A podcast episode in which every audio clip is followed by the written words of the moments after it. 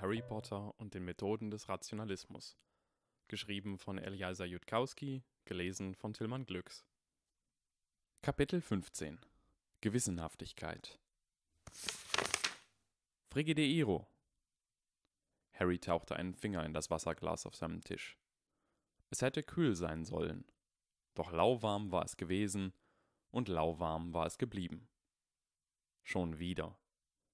Harry fühlte sich sehr, sehr betrogen. Im Haus der Varys fanden sich hunderte Fantasy-Romane. Harry hatte etliche davon gelesen. Und es begann so auszusehen, als ob er eine mysteriöse dunkle Seite hatte.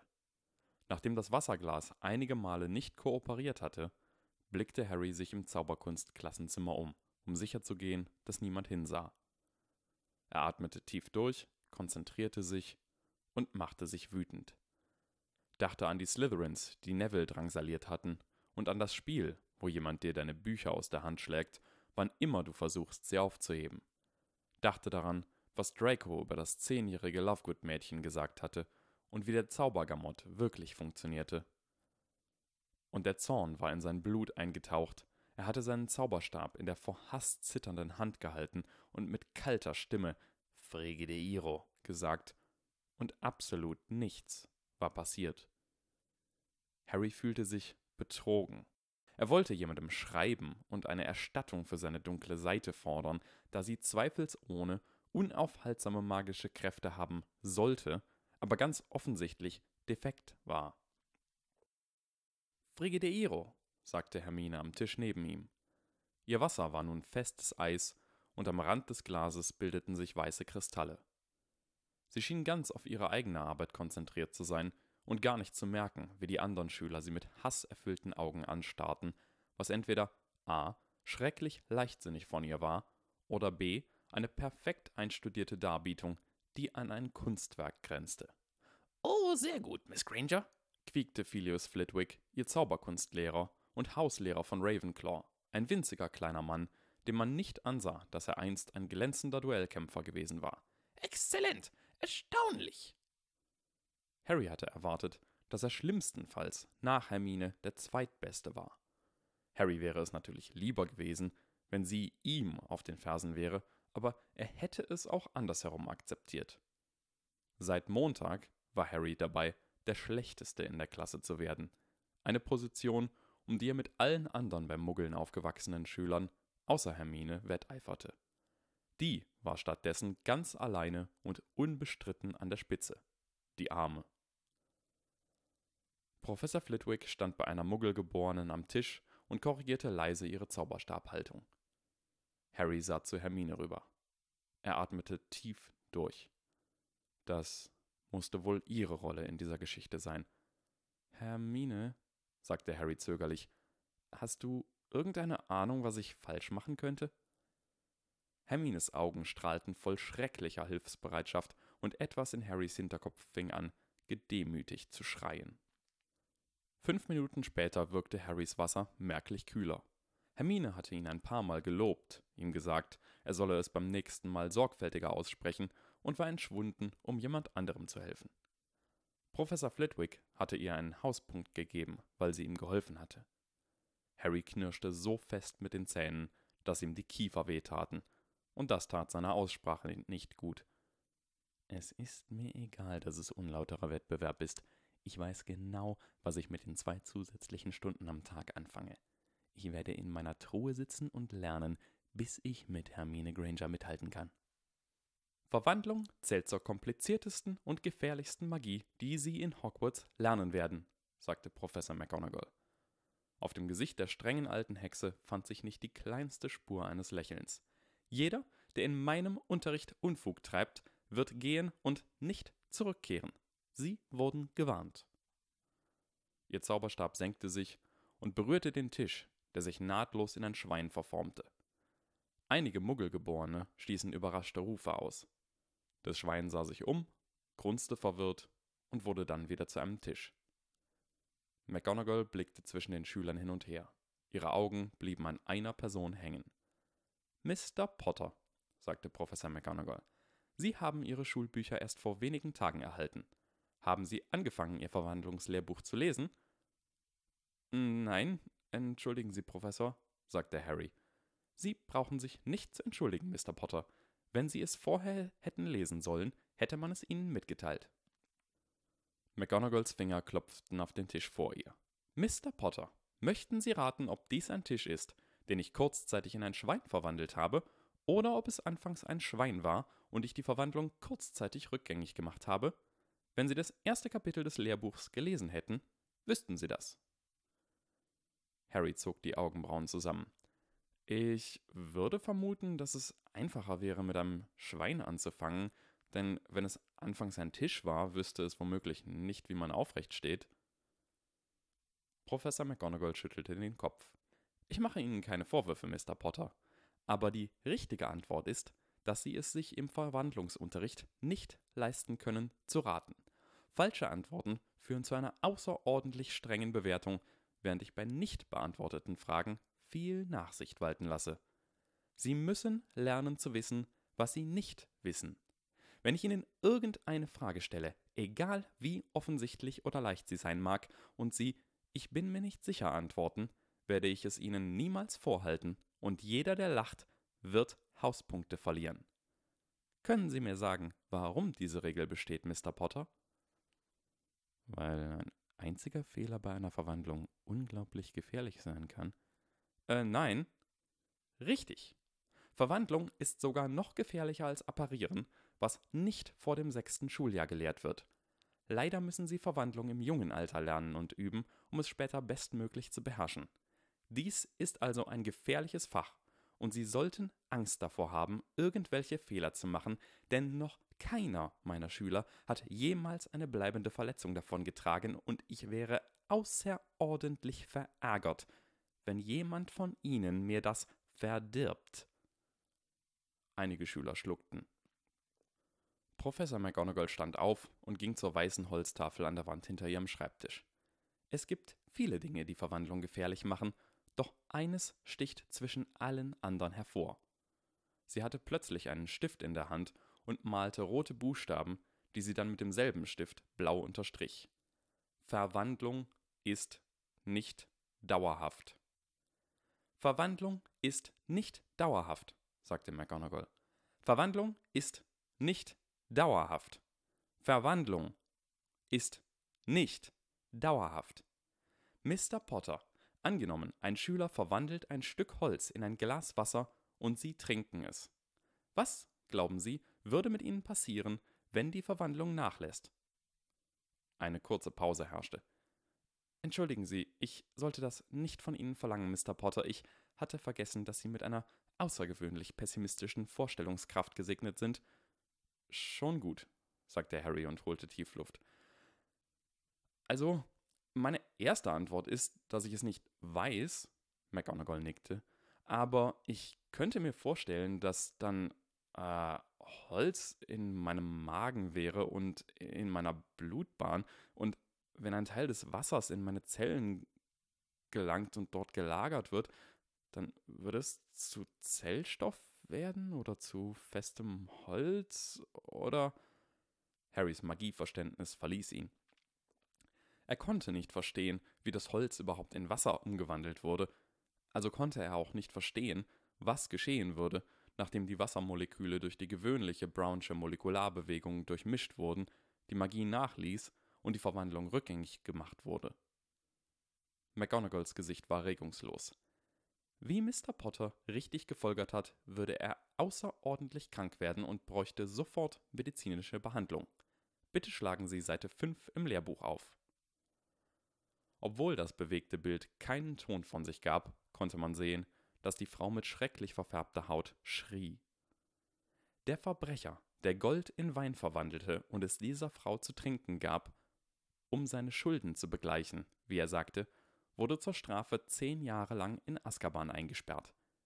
Bitte schlagen Sie Seite 6 auf. Das ist ein Dementor. Es sind die Wächter von Azkaban. Sie saugen die Magie, das Leben und alle glücklichen Gedanken aus den Insassen heraus. Das Bild auf Seite 7 zeigt den Verbrecher zehn Jahre später nach seiner Entlassung. Wie Sie sehen, ist er tot. Ja, Mr. Potter? Professor, sagte Harry, im schlimmsten Fall wenn sowas passiert, kann man die Verwandlung irgendwie aufrechterhalten? Nein, sagte Professor McGonagall schlicht. Eine Verwandlung aufrecht zu erhalten, zehrt ständig an ihrer Magie, abhängig von der Größe des Zielobjekts. Und Sie müssen das Zielobjekt alle paar Stunden erneut mit dem Zauberstab antippen, was in solchen Fällen unmöglich wäre. Ein solches Desaster lässt sich nicht wieder gut machen. McGonagall lehnte sich vor. Ihr Gesicht war versteinert. Sie werden niemals und unter gar keinen Umständen irgendetwas in irgendeine Flüssigkeit oder ein Gas verwandeln. Kein Wasser, keine Luft. Nichts Wasserähnliches, nichts Luftähnliches. Selbst wenn es nicht zum Trinken gedacht ist. Flüssigkeiten verdunsten, kleine Mengen davon geraten in die Luft. Sie werden nichts in einen Brennstoff verwandeln. Dabei würde Rauch entstehen, den jemand einatmen könnte. Sie werden niemals irgendwas in eine Sache verwandeln, die auf irgendeine vorstellbare Weise in irgendeinen Körper gelangen könnte. Kein Essen. Nichts, was nach Essen aussieht. Nicht mal als lustiger kleiner Scherz, während sie vorhaben, dem Opfer alles zu erzählen, bevor es tatsächlich hineinbeißt. Sie werden das niemals tun. Punkt. Weder in diesem Klassenzimmer noch außerhalb noch irgendwo anders. Hat das jeder einzelne Schüler vollkommen verstanden? Ja, sagten Harry, Hermine und einige andere. Die anderen Schüler schienen sprachlos zu sein.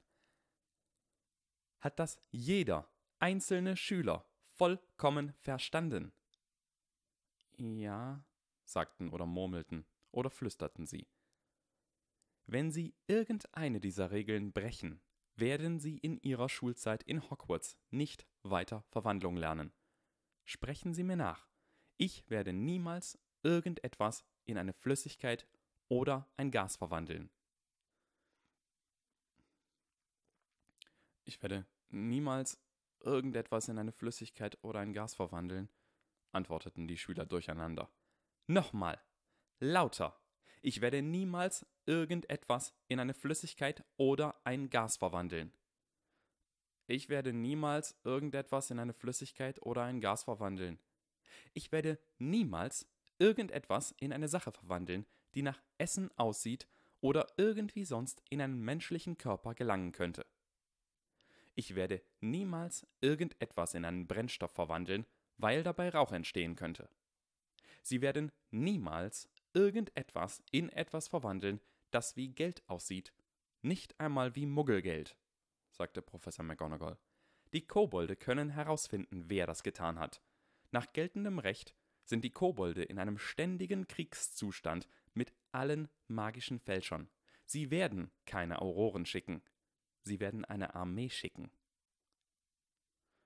Ich werde niemals irgendetwas in etwas verwandeln, das wie Geld aussieht, riefen die Schüler im Chor. Und vor allem, sagte Professor McGonagall, werden sie kein lebendes Wesen verwandeln, erst recht nicht sich selbst. Sie würden schwer erkranken und möglicherweise sterben, je nach der Verwandlung und ihrer Dauer. Professor McGonagall hielt kurz inne. Mr. Potter meldet sich, weil er eine Animagus-Verwandlung gesehen hat, nämlich einen Menschen, der sich in eine Katze und wieder zurückverwandelte. Doch eine Animagus-Verwandlung ist keine freie Verwandlung. Professor McGonagall nahm ein kleines Stück Holz aus ihrer Tasche. Durch eine Berührung mit ihrem Zauberstab wurde es zu einer Glaskugel. Dann sagte sie Christferium, und die Glaskugel wurde zu einer Stahlkugel. Sie berührte dies ein letztes Mal mit dem Zauberstab, und die Stahlkugel wurde wieder zu einem Stück Holz. Christferium verwandelt einen Gegenstand aus reinem Glas in einen ähnlich geformten Gegenstand aus reinem Stahl. Umgekehrt geht es nicht, und einen Tisch in ein Schwein zu verwandeln, geht damit auch nicht. Mit der allgemeinsten Form der Verwandlung, freie Verwandlung, die Sie hier lernen werden, kann jeder Gegenstand in jede Zielform umgewandelt werden, zumindest soweit es die äußere Form betrifft. Aus diesem Grund muss freie Verwandlung wortlos geschehen. Sonst bräuchte man einen eigenen Zauberspruch für jede Kombination aus Gegenstand und Zielform. Professor McGonagall sah ihre Schüler scharf an. Manche Lehrer fangen mit Verwandlungszaubern an und gehen erst später zur freien Verwandlung über. Ja, das wäre anfangs einfacher, aber dabei könnten sie sich auch schlechte Angewohnheiten aneignen, die sie später behindern. Sie werden hier von Anfang an freie Verwandlung lernen, und das erfordert, dass sie den Zauber wortlos durchführen, indem sie den Gegenstand, die Zielform und die Verwandlung in ihrem Kopf vereinen. Und um Mr. Potters Frage zu beantworten, fuhr Professor McGonagall fort, es ist die freie Verwandlung, die Sie niemals auf ein lebendes Wesen anwenden dürfen.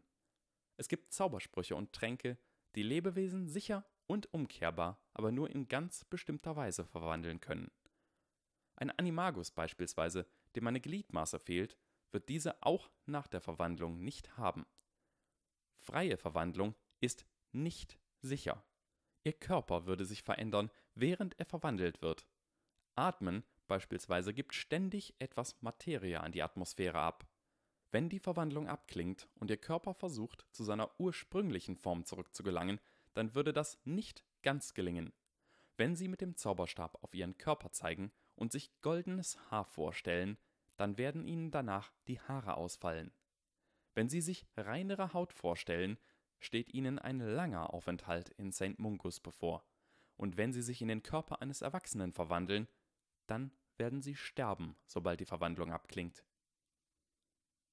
Das erklärte, warum er dicke Jungen gesehen hatte. Oder Mädchen, die nicht vollkommen perfekt aussahen. Oder auch alte Leute. Das würde nicht geschehen, wenn man sich einfach jeden Morgen verwandeln könnte. Harry hob die Hand und versuchte, Professor McGonagall mit den Augen ein Zeichen zu geben.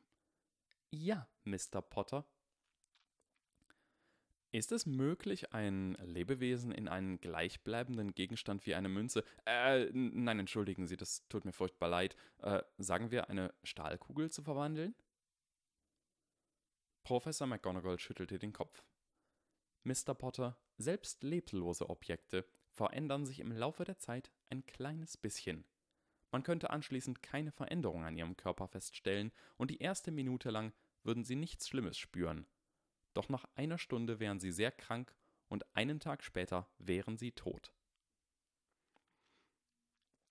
Ähm, entschuldigen Sie, also wenn ich das erste Kapitel gelesen hätte, dann hätte ich erraten können, dass der Tisch ursprünglich ein Tisch war und kein Schwein, sagte Harry.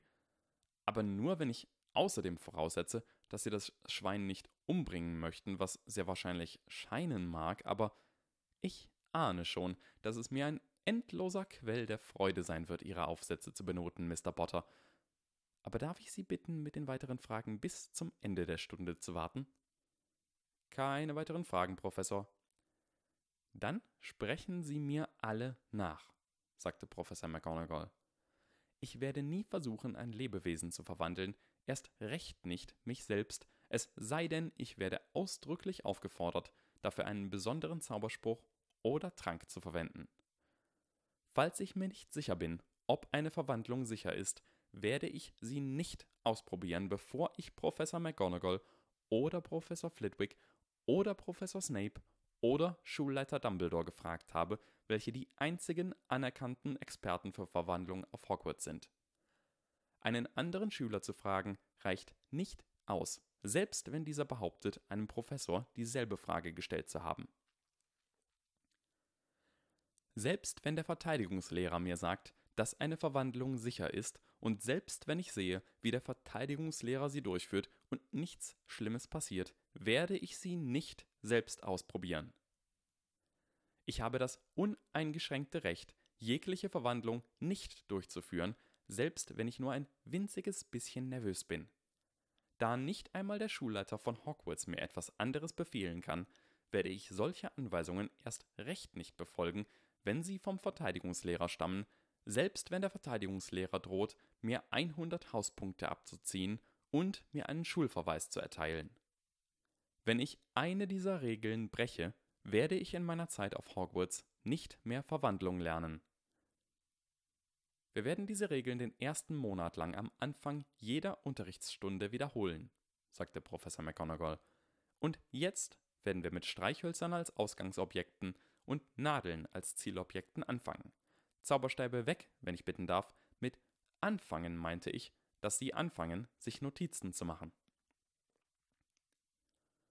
Eine halbe Stunde vor Unterrichtsschluss teilte Professor McGonagall die Streichhölzer aus. Zum Unterrichtsschluss hatte Hermine ein silbriges Streichholz und alle anderen Schüler, ob Muggel geboren oder nicht, hatten genau das Streichholz, mit dem sie angefangen hatten. Professor McGonagall gab ihr noch einen Punkt für Ravenclaw. Nach Ende des Verwandlungsunterrichts kam Hermine an Harrys Tisch rüber, während Harry seine Bücher in seinen Beutel steckte. Weißt du, sagte Hermine mit einem unschuldigen Gesichtsausdruck, ich habe heute zwei Punkte für Ravenclaw verdient. Das hast du, sagte Harry kurz angebunden. Aber das war nicht so gut wie deine sieben Punkte, sagte sie. Ich bin wohl einfach nicht so intelligent wie du. Harry hatte seine Schreibsachen in den Beutel gestopft und drehte sich mit verengten Augen zu Hermine. Er hatte das tatsächlich vergessen. Sie klimperte mit den Wimpern. Allerdings haben wir täglich Unterricht. Ich frage mich, wie lange es wohl dauern wird, bis du die nächsten Hufflepuffs findest, die du retten kannst. Heute ist Montag. Du hast also bis Donnerstag Zeit. Beide sahen einander in die Augen, ohne zu blinzeln. Harry sprach zuerst.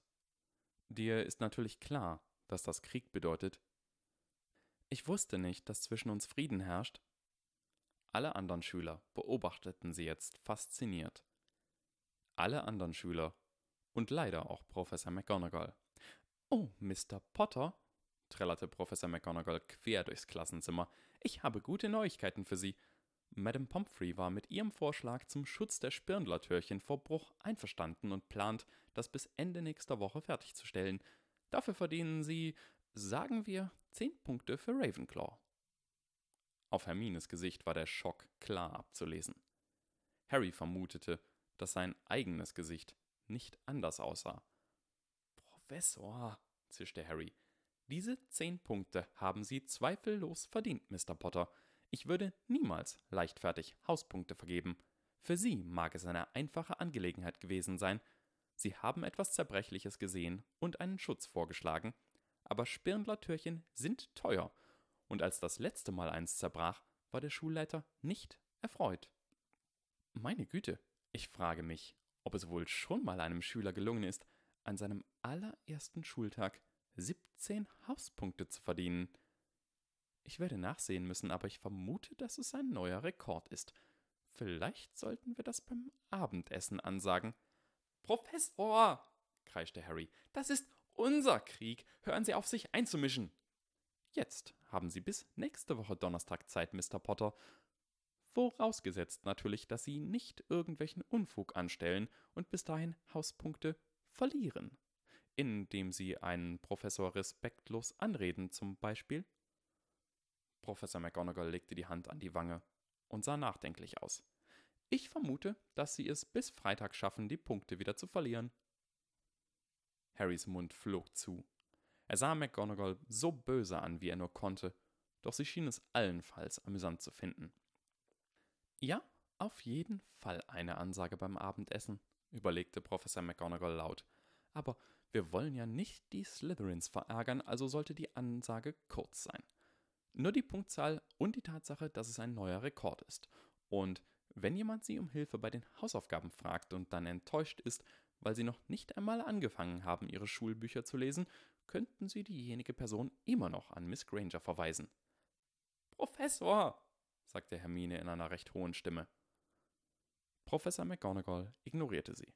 Ach, ich frage mich, wie lange es wohl dauern wird, bis Miss Granger etwas tut, was eine Ansage beim Abendessen verdient. Ich freue mich schon darauf, was immer es auch sein mag. In stummer Einigkeit drehten Harry und Hermine sich um und stürmten aus dem Klassenzimmer, gefolgt von einer Gruppe vollkommen faszinierter Ravenclaws. Ähm, sagte Harry, gilt unsere Verabredung für nach dem Abendessen noch? Natürlich, sagte Hermine. Ich will doch nicht, dass du mit dem Lernen noch weiter hinter mich zurückfällst.